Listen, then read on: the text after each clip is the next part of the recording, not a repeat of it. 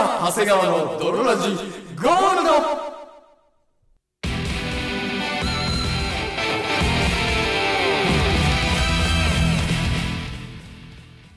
さて始まりました北山長谷川の泥ラジゴールド。この番組は世界はどうでもいいことでできています。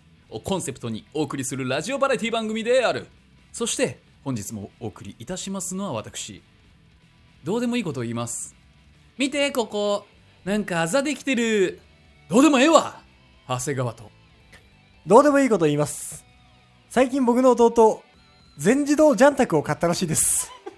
どうでもええわ。私、北山でお送りいたします。それではドロラジスタートです。北山長谷川のドロラジ。エレスはい、というわけで始まりましたと。いうわけで始まりましたドロラジ第80回でございますけれども、お80回はい。はいよろしくお願いします私の弟は、んどんどんおじさんみたいになっています。全自動ジャンタクを買うな俺もう思ったよ。なんか入れると勝手にねそう並ばった状態で出てくるやつでしょ？そう。ほんでアイコスを吸っております。ああで車何に乗ってるんだっけ？あの、ちょっと前までレクサス乗ってました。おじさんだよ純度が高いおじさん純度が高いのよ。ほんでもう眉毛も繋がっておりあます。ー20カラットのおじさんじゃんそうなのよ。キラキラのおじさん。おじさんとして純度が高いよ。弟なのにね弟なのに。うん俺の方が若いよ。ね追い抜かれてますねびっくりするわ。でもあれかもしれないようん。あのーどんどん若返っていくタイプのはいはいはいはいはいはい。あったじゃん90ぐらいになった時に、そういう映画あったしうんはいはい。あベンジャミン・バトンベンジ方式で。ャミンバトン方式今おじさんでうん。たまにいるじゃんそういうおじさんいるね。うんその、おじさんになってからずーっとそのぐらいのおじさんでキープし続けて、そうそうそうそう周りが80、90になると、割と若めのおじさんで居続けるそうそうそうそうタイプの。50ぐらいになってもなんかヒサロとか行ってあーはいはい茶髪にもして、うんダメージジーンズとか履いちゃうタイプの？その、中途半端ベンジャミン・バトンになる。俺の弟。もしかして。うん20ぐらいで早めにおじさんになって、そうそうそうでそう、60ぐらいでギラギラおじさんに、ギラギラギラしたおじさんになる若い遊びを覚えたおじさんになる。そうそう20歳年下の女と付き合ううわ、よキモベンジャミン・バトン。になることをお祈りしておりうわ、ますお祈りしないでよ。はい、はい。えー、頑張ってください頑張ってください。頑張らないでいいんだけど。あのですね、はいちょっと今週はオニムニバス方式なお話にはなってしまうと思うよ、きっとはいはいはいはいはい。うんじゃあなんかあるんですか？オムニバス1。オムニバスはこれ早速ちょっとぶち込んでいい？いいよ。あのーちょっとキャララジオやってみたいなと思ってはいはいはいはいはい。ちょっとキャラを憑依させた状態でうん。ラジオをしてみたいのようん。でというと。織田信長とうん。まあ、そんな。織田信長うとんマダムがあるんだけど、はいはい。北山さん好きな方選んでいいよ俺、マダムの方がいい。俺、織田信長の引き出しあんまないからさ。分かったうん。じゃあ一回北山さんがマダム僕が織田信長うわ、何、何歳ぐらいだ？えー、じゃあ僕わかったはい信長になるよわしわしわしわし織田はいはいはい織田織田やだやだ。あらあら。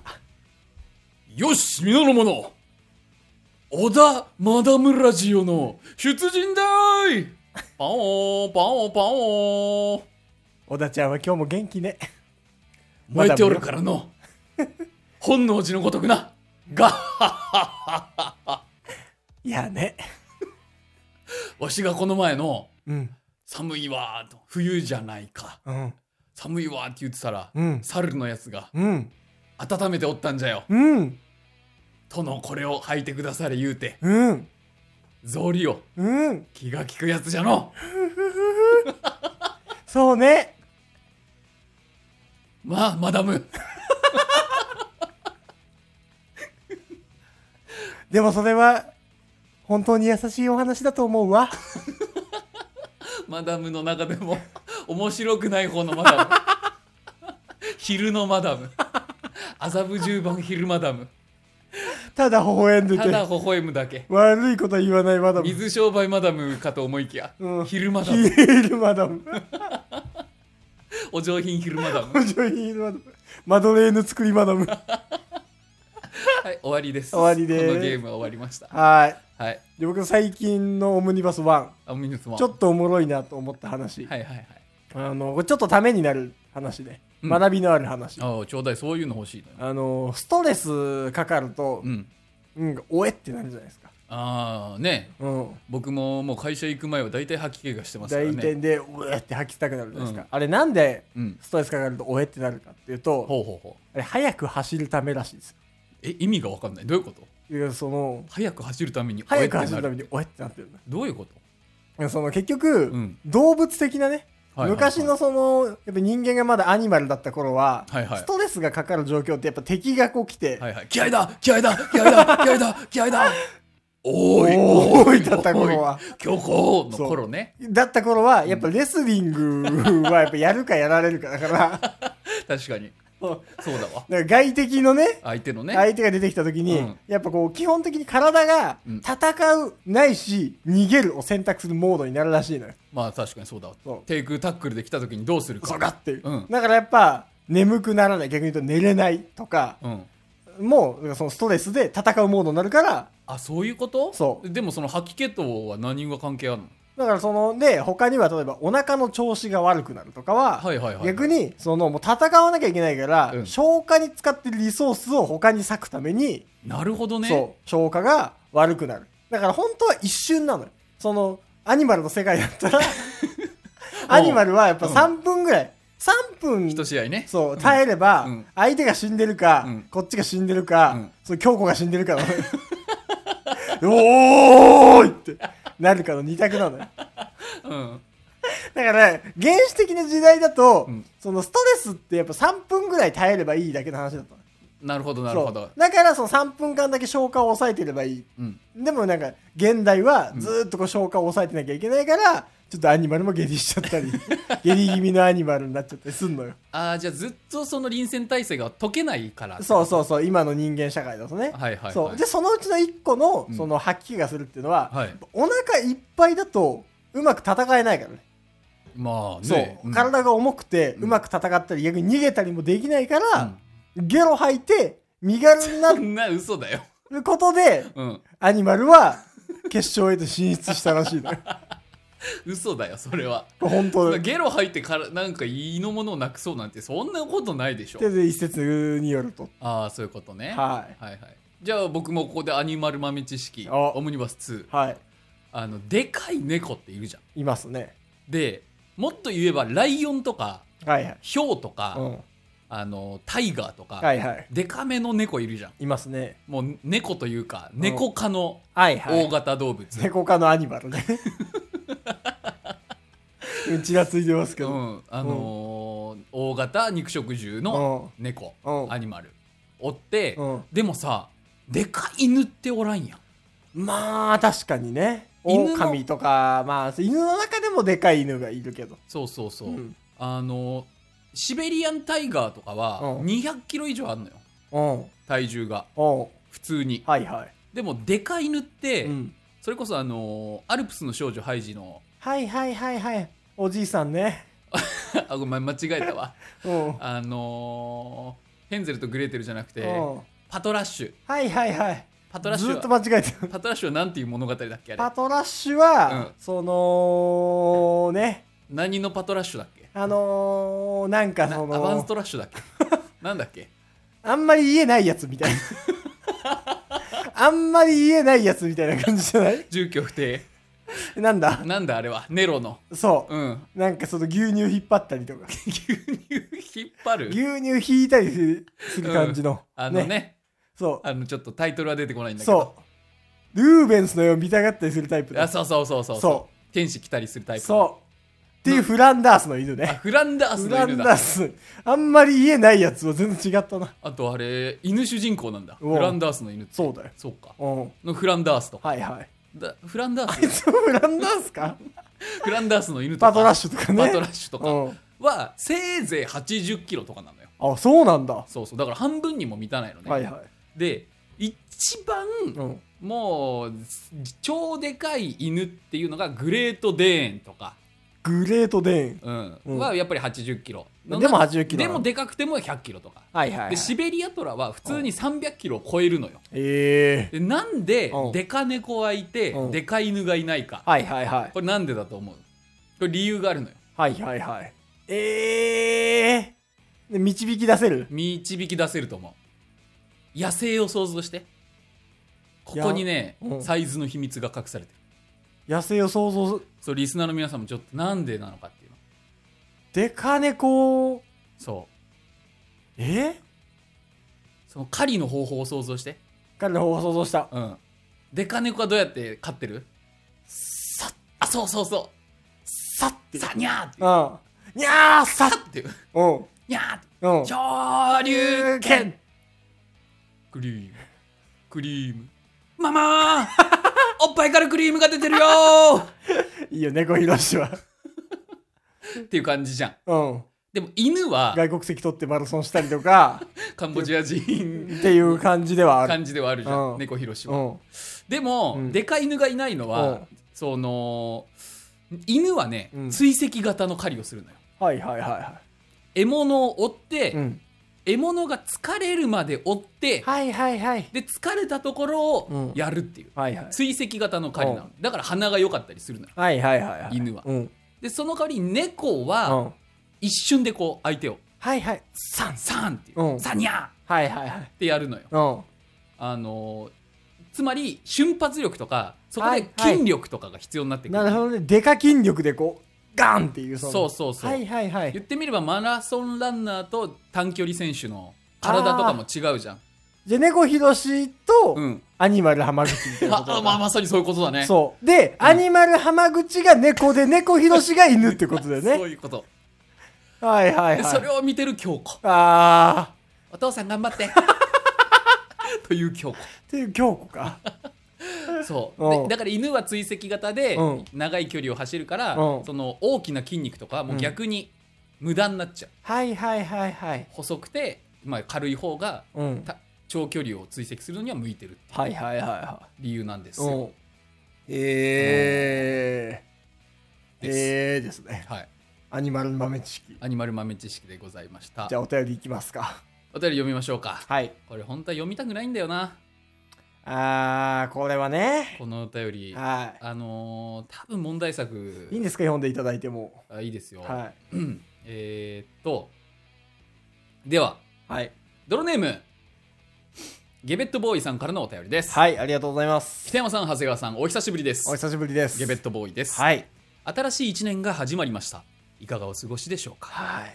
私はいつも通り奇抜な研究をしながら充実した毎日を過ごしていますうん。さてえ去年を振り返るといろいろなニュースがありましたはいはいはい。中でも、うん女性の貧困に関する問題はやや大げさながら社会的にも影響があったかと思われますそしてナプキンが買えないといったことが発端となり市役所や学校等で無料でナプキンが配布されるといった事実まで事案まで行われようとしていますはあはそこで私はこの女性の貧困の問題をより深く理解するためにあ。うん。まず実際ナプキンがどう機能しているかということについて疑問を持ちいろいろと検証をしてみました生理に関する話題はタブー視されることが多く男性の目に、えー男性の目にはほとんど触れられないことがほとんどですそうね。あんま生理用品のこととかって、それこそ彼女とかいないと分からんもんな。生理用品をまじまじ見ることってまあないもんうん。ね、彼女とかいたって分からんもんな。うんしかし、えー女性はうん。じゃ女性の自立にとって切っても切り離せない生理に関する問題については男性も常日頃意識しておく必要があります、まあ、おっしゃる通りですね。まず身をもって疑似体験することでこの問題をより深く理解できるのではないでしょうか、はいはいはい。誤解がないようにまずご説明しますとこれは女性への冒涜でもなければ、うん生理をバカにしているわけでもありませんあくまで事実をより正しく理解し誤解や偏見を除くための実験であることを申し上げます、まあ、うん、まあ。そして同時時にこういったナプキンのレビューが非常に少なくネット上で見てもどれが良いものかどうか確実なことがわからないといったことがありますああ、そうなんだ。これを明らかにすることも今回の実験の目的でもあります、うん。よくわかんないけどね。よくわかんないねちょっと今んとこね。他のレビュー記事は多く見られますうん。例えばパズドラのランキング表や、うんパチンコやゲームの攻略の複雑なリストや、うん。モンハンの HPMP の相関図あるいはゴルフが好きな人であればアイアンの種類やこだわりなどうん。また軍事が好きな人であれば銃や戦闘機の装備一覧そしてカメラやレンズの種類鉄オタであれば電車の型番など実生活には全く関係のないことでもとにかく男性主体で見たものには細かな違いについて詳細に調べ上げられたものが蓄積されています、まあまあまあまあましかしあ。うん。女性はどうでしょうか、うん。化粧品や美容品にしても具体的にどうとは書かれていませんこれは個人差が大きいといったことも理由ですがはいはいはい。それよりも CM のイメージや印象ばかりが先行し実質的なレビューになっていないことも原因かと思いますなるほど。これは、えー女性と男性では視点が違うといったことが根本にあるのかもしれませんが男性である私にとっては確たる情報が欲しいといった興味がありそしてこれが他の誰かの役に立てばと思い身をもって実験をしましたはいはい。ちょっと眠くなってきたねもうね、よくわかんなくなってきたけどね。まず私は椅子に深く腰掛けちゃったけどね、俺はね。これはもう、マイクの高さもちょっと下げちゃおうかね。まず私ははい。某アマゾンにていろいろなナプキンを買って実際に使ってみました。おう。もう。実際に使ってみました？あ、実際に使ってみました。実験道具としては、はい。えー他に食紅かっこ赤色とグリセリン、えー注射筒を準備しました。グリセリンは水よりも粘度がありこれに赤色の食紅を混ぜるとなんとまあびっくりドロッと経血そっくりのとろみのある液体が出来上がりますあら気持ち悪い。しかもグリセリンは皮膚保護薬としても使うため、はい皮膚に優しく匂いがなく、えー無害な液体ですうん私は薬剤師なのであ、そうだ、こいつ薬剤師だったなこ。の辺りは下調べをして確実な、えー機材と分量を選択しました激肝系、お前激肝の薬剤師やん。あ疑似えっ、と疑似経血よ。疑似経血を作ったんだうん。なるほど方法として、うん。まずグリセリンを 10ml 取り、うん。電子レンジで4秒間温めます、はいはいはい。すると人肌並みの温度になるため、うん。それを食紅を混ぜます、はいはいはい。そしてこれをナプキンのうん。マンコに当たる部分に染み込ませ、うん。1日ナプキンを装備装着して過ごしまお前した激肝薬剤師やん。激肝だお前ね激肝の薬剤師やん。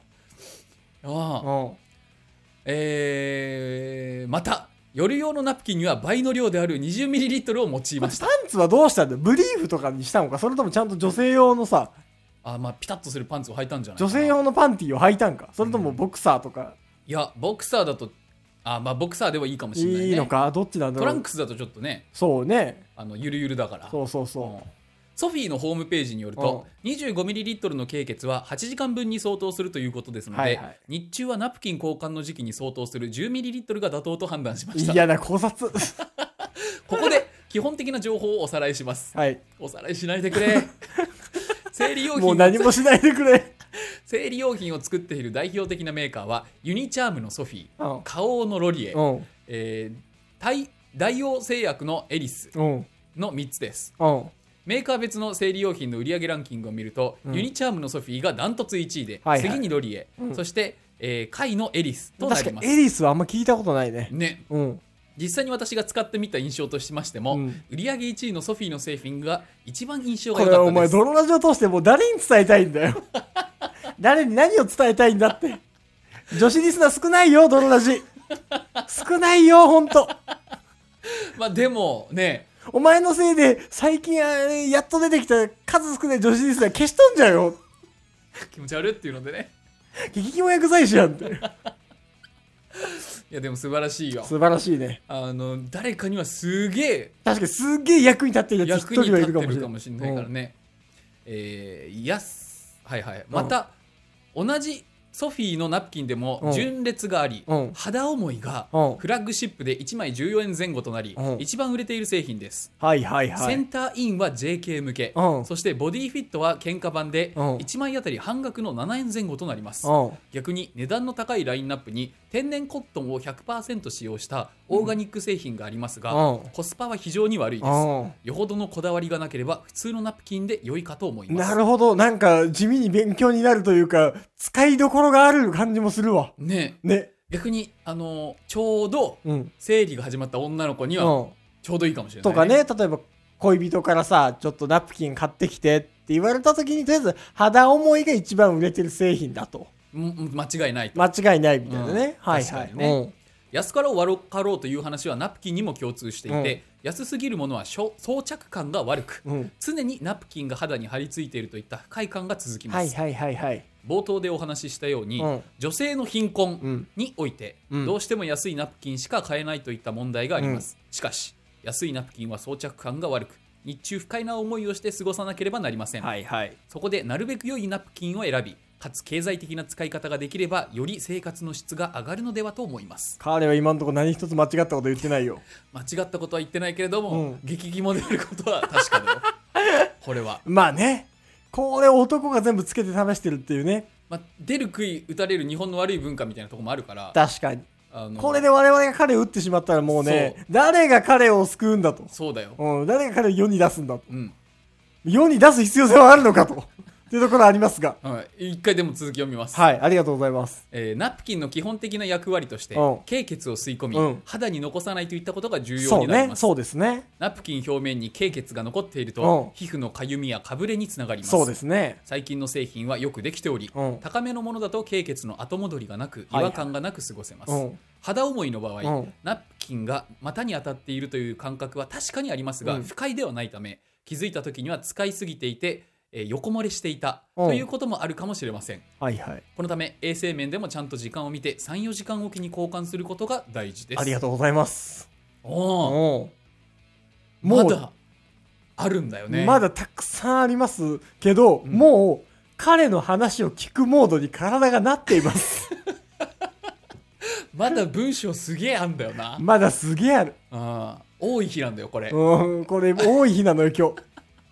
あと倍ぐらいある、ほんと。ナプキンが経血に吸い込むとうん丸まろうとします、あ例えるならば長方形の紙に水分を含ませると丸まろうとするイメージを持つと分かりやすいかもしれませんかりやすいそ。のためナプキンにはくしゃってなんだ。吸水力はさながら縮まないだけの横方向への強度が必要となはいります、はいはい。高い製品はきちんとキルティングが施されていてうん型崩れしにくい印象です、はまた羽付きのナプキンの方が羽なしに比べずりたりずれたり型崩れしにくかった印象がありますあ。あ羽付きと羽なしにはそれぞれメリットがありますあ。うん。羽なしの方が取り替えがスムーズにできるためあそうなんだ多い日に頻繁にナプキンを交換する場合は羽なしの方が交換でき手軽です、はいはい。しかし日中よく運動する場合は羽ありの方がよじれやねじれに強いため横漏れを防止できますお前もうナプキンつけたまま運動とかまでし始めてんのか。羽付きはトイレでのナプキン交換が面倒でやや時間がかかりますが日中安心して過ごすためには羽ありタイプの方がおすすめできますなるほどね。また最近では通常の厚みの他にスリムタイプの製品が増えてきました、増えてる。よく聞くわ。具体的には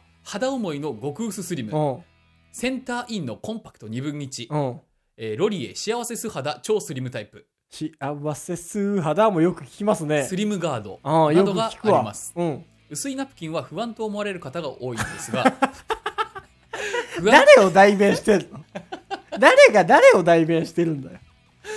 薄いナプキンは不安と思われる方が多いですが、うん不快感が少なくちゃんと装着できれば横漏れを防げますお前のことが不安で、不快が強いよ。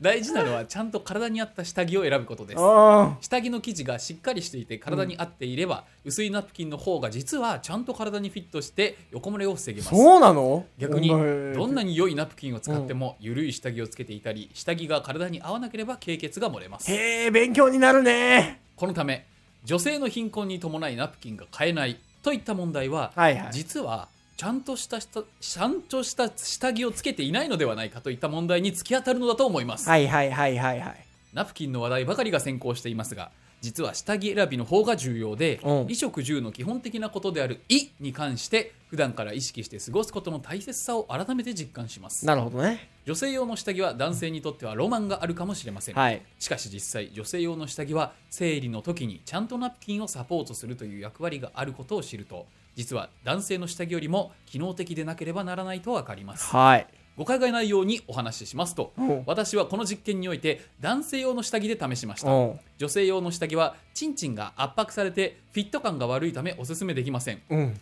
ただし羽付きナプキンの場あ一回は合履いてんだ、やっぱ。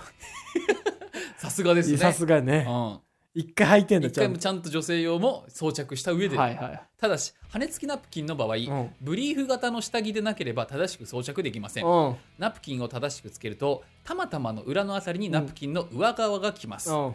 たまたまから後ろの部分は実たまはたまってもうや、やだな、なんか。たまたまっていう可愛いじゃん言い方。たまたまっていう言い方だけよしていただきたい。今までちゃんと経血とかねうん。使っていたのにうん。陰謀ではございません。たまたまです。うん。たまたまの裏あたりにナプキンの上、えー上側が来ます。うん。たまたまから後ろの部分は実は男性も女性もほぼ変わりません。あ、そうなんだ。21センチのナプキンの場合肛門の位置までナプキンが来ればナプキンの中央部がちょうどマンコの位置と言ってもいいでしょう。うん。素晴らしいですね、私はうん。まだあんだよな。ちょっ。と疲れてきました。でもラストスパートです、はい。私は日中仕事中もナプキンを装着した状態で過ごしました。うん。とんでもないやつだとなんでもない。上司や同僚の若い女性と過ごしている時間はやや不思議な気持ちになりました、うん。仕事が忙しくてなかなかトイレに行けない時間があったりするとナプキンを交換したくてもできない女性の辛さが身をもって分かりました。おー素晴らしいのか？素晴らしく、うん、素晴らしいのか？今は冬の時期なので群れや不快感はそこまでないですがこれが梅雨の時期や真夏だと辛い思いをするのだと思います。はいはい。そこで私の提案をおさらいしますまずちゃんと体に合った下着を買うこと、うん。そして薄めのナプキンで体にしっかりとフィットさせること、はいはいはい。そして3時間から4時間おきにナプキンを交換すること、うんできない時は26センチとか長めのナプキンを選ぶこと、はい。そして最後に生理を理解できる思いやりのある男性の存在以上の4つが大事なことですはあ。そしていつの日か彼女から「ナプキン買ってきて!」と急に頼まれた際にはまるでラーメン二郎の注文。油油なし野菜辛めニンニク少なめなど怒涛のごとく。どのメーカー？何センチ？羽あり？羽なし？肥料よ？りよ？普通のやつ薄いやつ香り付きのやつどの香り？などと買うべきナプキンを確実にチョイスできれば理解力のあるできる男性として一皮むけるものだと思います。はい。まだまだ道半ばですが私の身に持った実験が誰かの役に立てればと思います。そして何より女性の意見も大事です私のレビューに関してぜひ北山さんの奥さんの感想も聞ければと思います 長文多分失礼しまし呼ばたせねえよ。かしこまゲベットはあ。はいはい。というというと言われてもね。お便りというか、うんレビューでしたねというか研究というか。すごいねすごいうね。んまあなんかちょっと、うん。まあ勉強になったというか、なんというかって感じだけど。女性の気持ちをはい。もちろんねこの実験をしたからって100%わかるわけではないけれども、やる前よりかはやっぱりうん。生理に対する理解っていうのは深まっただろうし、はい。ドロラジを聞いてるリスナーの男性もあそうなんだって確かに思うね。部分は確かにあったと思う、うん。確かに気持ち悪かったし、うん。しっかり気持ち悪かったけど。でもこういう気持ち悪いやつがいてこそだと思うけどね。なんだろう、その、まあ、世界の面白そさう。気持ち悪いようで、ちょっと終われないね。大体そのアリストテレスとかゲーテとか哲学者って大体気持ち悪いはいやつ多いはいはい。しうん。ゲベットも多分その域なんだと思うんだよね、確かにね。うん、その、生理という哲学ギリだな。ギリ。用語がギリだわ。用語が苦しいな。いやでも僕はあのーすごいと思ううん。しかも食紅だけじゃなくてグリセリンも混ぜてとろみをつけるっていうところうん。も素晴らしいよねその辺のね、うん、あのしかもだって1枚で34時間装着してなくちゃいけなくてー、このお便り出てきただけで多分6種類以上のうん。だいぶつけてる。ねうん。だからもう2週間ぐらいこいつずもうずーっとこれやってる。やってるよね、うん。すごいよキモエジソン。いやもうすごいよ、素晴らしいね。うんうん。うーん。あありがとうありがとうございます。こういう身を持ったレビューもね。小山です、彼は。このラジオの。だから7年とか。あもう本当に。初期から彼は聞いてくれて初期からお便りをくれてますけどこもういう感じになるっていうね。はい。このラジオにずっとハマってる人はうん、大体こういう感じの人って。異常者と言っても差し支えないのかもしれませんが、は 残念ながら。い、残念ながらやっぱいろんな人がドルラジ好きですと。はいはい。ファンですってうん。言って、うん。いつか離れていく人が多い中、はいはいはい。あああいつメール来ないなとか、うんうんそういえばずーっとメールくれてる人はい。異常者という。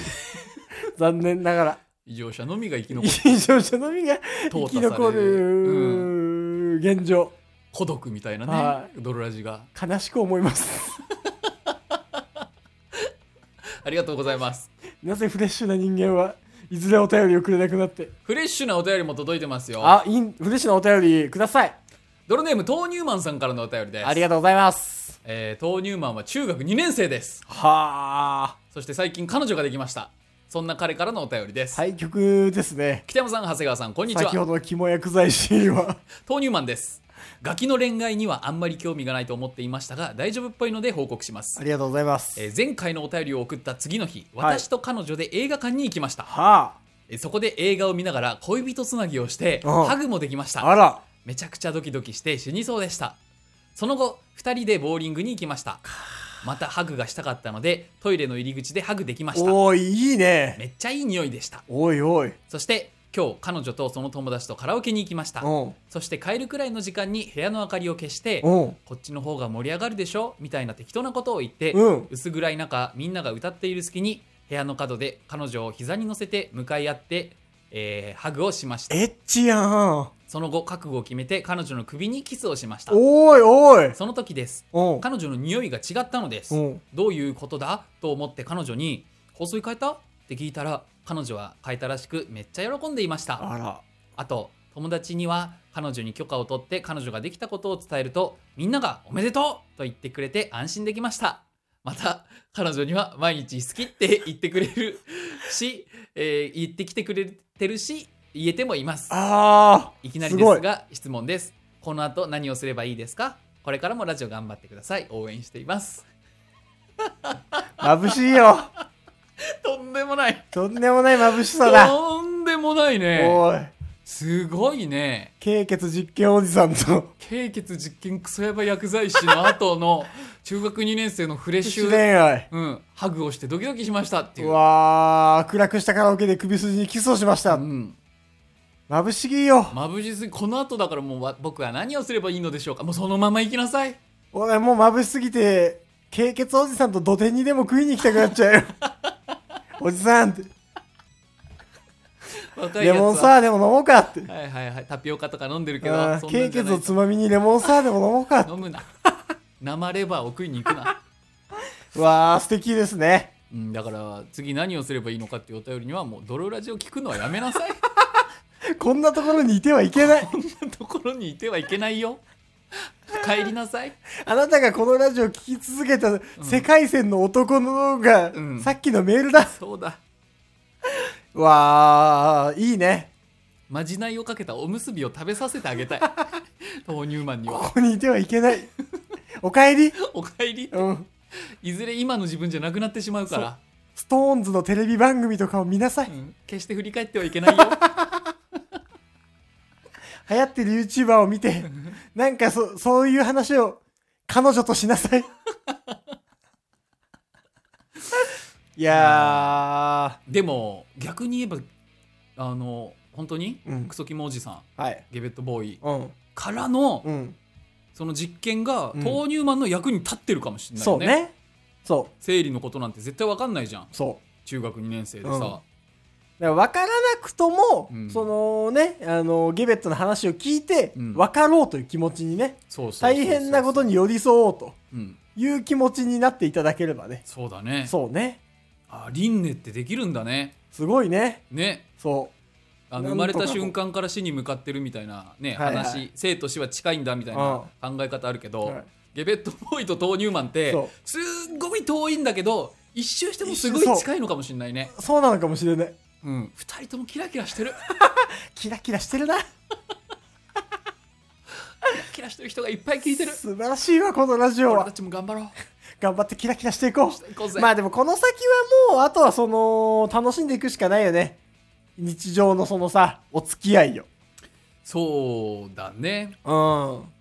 まあ、そのね、駆け足、どうなんだろうね。性的なこととかにもちょっと入ってきちゃうよねこれから先はそうそうそう。だからもう。首筋にキスなんかしだしたらさ、うん始まっちゃうじゃない、まあね、うんもう口へのキスが。はいはいはい別にいいけどね。まあねそう。急いでキスしたってね。うんそう。だから、なんですかね。まあ否認はちゃんとしなさいねっていうところだよねそうね。うんまあ別に、コンドームさえきっちり買えばね、はいはいはい別にセックスしたっていいんじゃないですか？うん中学生同士です中し。学生同士だったら裁く法律もないでしょあのどこかの渡部さんみたいな感じう。でそう。あの紹介しようトイレとかでもねまあでもどっちかの家じゃない？家で？お親がいない隙に、あマジで？さっさっていう。はあはあそれもいいかもしれないそもいいかもしれないしちょっと。その経験が僕にはないから何とも言えないけど僕もその経験がないんで、その道は君がっていう、そのねこの先は君の目で 確かめてみてくれっていう、そのファミ通の攻略本と、V ジャンプの攻略情報みたいな。そう、はいはい。と同じではあるけど、うん。まあ本当大事にしてほしい。確かに。悪く言わないで。うん。もうその、誰のことも悪く言わないでほしい。ね。女のことも、友達のことも、うん。もう世界の人間のことも、もう、博愛の心を持って、確かに。うん、うん。誰のこともバカにせず、生きてほしいです。そう。はあそういう人になってくださいそういう人になってください。卒業です。卒業まあでも彼女も大事にするんだけどと友達も大事にしなねはいはいはい。おめでとうと言ってくれる友達もね確かにね。うんもうでも、セックスを狙っていくか。おそのターンにそうなったら。はいはいはいここでセックスできたらもう強いぞ。ねえうん。おっぱいとかちょっと揉んでみる？そのやっぱりイチャつきだよね。イチャつき、ちょセックスの一個前としイチてャ、つきのテクニックがもう手に入ったらだいぶ強いよこれそう。序盤で。序盤でこのターンでイチャつきのスキルがついたら、オリハルコンの剣持ってるみたいなもんよ。めちゃくちゃ強い。最初の村で。そう。ん。う。だからも無双できるわ。う、もういろんなところでイチャついて、うん。イチャつきっていうね、うん。彼女を甘やかし、うん。そして彼女に甘やかされる。うん。っていうその、そのテクニックを今ここで身につけなさい。確かにねそれがいずれあなたの道を切り開くことになる。はいうん。うんもうどんな中学生の同級生に茶化されても、うんもうね、そんな関係ないと。うんわしの彼女が一番可愛いんじゃと。うんそういう胆力を持ってください。はいそうですね。以上です。幸あれ幸あれ。うん期待しております。初めておっぱい触った感覚とか教えてねあーね。うんそうですね。フレッシュなやつ欲しいわフレッシュなやつ頼みます。うんはい。あのーゲベットは、最近行った良かった風俗の話とか、じゃあ送ってきてください。ありがとうございます。お待ちしております。お待ちしております。というわけで本日もお送りしましたのは私、北野と、そして私長谷川でした。バイバイ